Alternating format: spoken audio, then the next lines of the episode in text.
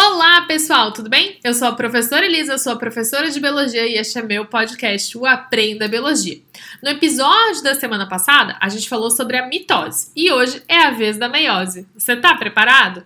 Essa é a divisão celular que ajuda a formar os gametas, células essenciais para a reprodução sexuada. A gente diz que a meiose ela contribui para a manutenção do número correto de cromossomos na espécie. Pensa aqui comigo, na espécie humana a gente tem um total de 46 cromossomos nas células, certo? Bem, os gametas da espécie humana, óvulos e espermatozoides, vão apresentar 23 cromossomos na sua constituição. E aí, quando a fecundação ocorre, o zigoto é formado com o número correto de cromossomos, 46 cromossomos no total. Ah, antes de começar a divisão do tipo meiose, a célula precisa se preparar para ela. Essa preparação é a intérfase, processo que eu já expliquei no, no episódio sobre a mitose. Se você não ouviu ainda, precisa escutar, beleza? E um último aviso antes da gente começar a estudar o passo a passo da meiose. Teve gente que me mandou mensagem pedindo imagens para visualizar melhor essa questão toda aí da divisão celular, o que, que acontece em cada uma das etapas. Então, antes de continuar ouvindo esse episódio, entra lá no meu Instagram, o arroba que tem um post com as imagens das etapas que eu vou te explicar agora. Beleza, então. Meiose 1 é uma divisão do tipo reducional e ela acontece em duas etapas, a meiose 1 e a meiose 2. Essas duas etapas têm as mesmas subetapas que a mitose, só que alguns acontecimentos são diferentes e eu vou frisar, vou destacar cada um deles para vocês. Então vamos começar com a meiose 1.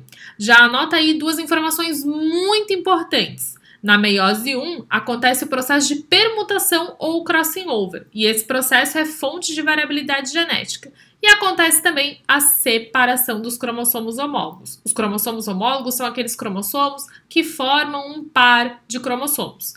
As subetapas da meiose 1 são prófase 1, metáfase 1, anáfase 1 e telófase 1. Nessas subetapas acontecem mais ou menos os mesmos processos que acontecem lá nas subetapas da mitose. Mas você precisa ficar muito atento na prófase 1. Por quê? Porque ela está dividida nos processos leptóteno, zigóteno, paquíteno, diplóteno e diacinese.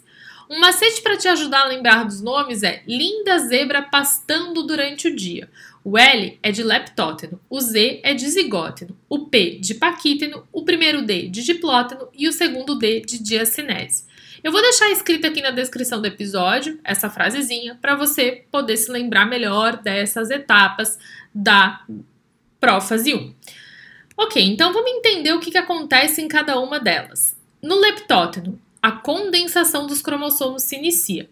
No zigóteno, acontece o pareamento dos cromossomos do mesmo par, né, os cromossomos homólogos.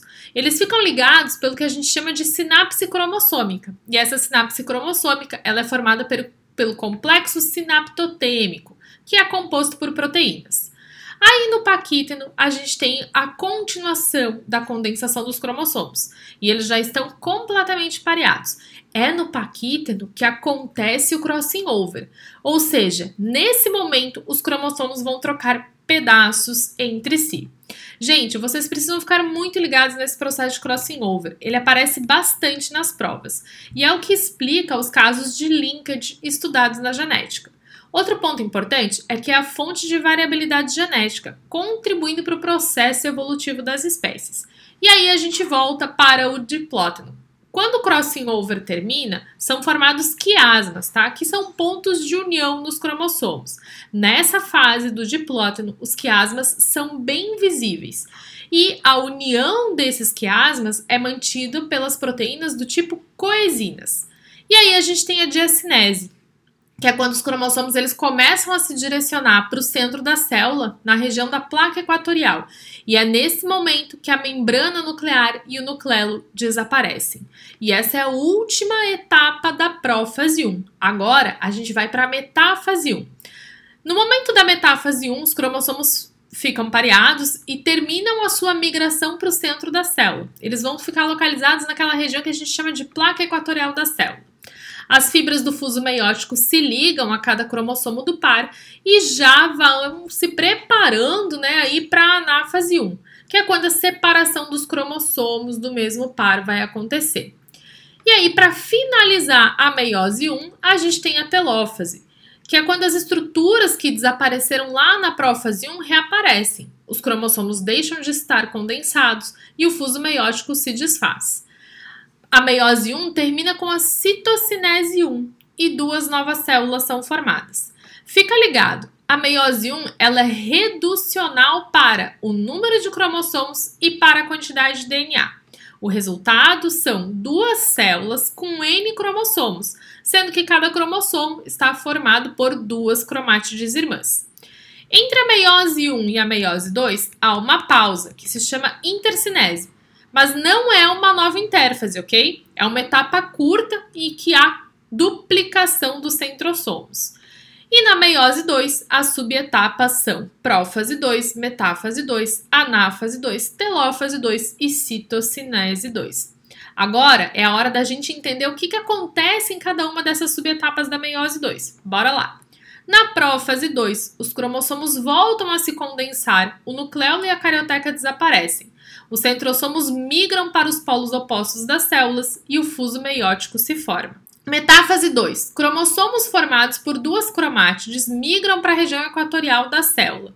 As fibras do fuso se ligam aos centrômeros. Anáfase 2. A separação das cromátides irmãs. Essa etapa é parecida com o que acontece na mitose e essa comparação aparece nas provas de vestibular e Enem. Telófase 2. Nesta etapa, o núcleo, carioteca e o nucleolo são novamente formados e os cromossomos descondensam. E a citocinese 2, a divisão celular termina com a separação do citoplasma e a formação de duas novas células.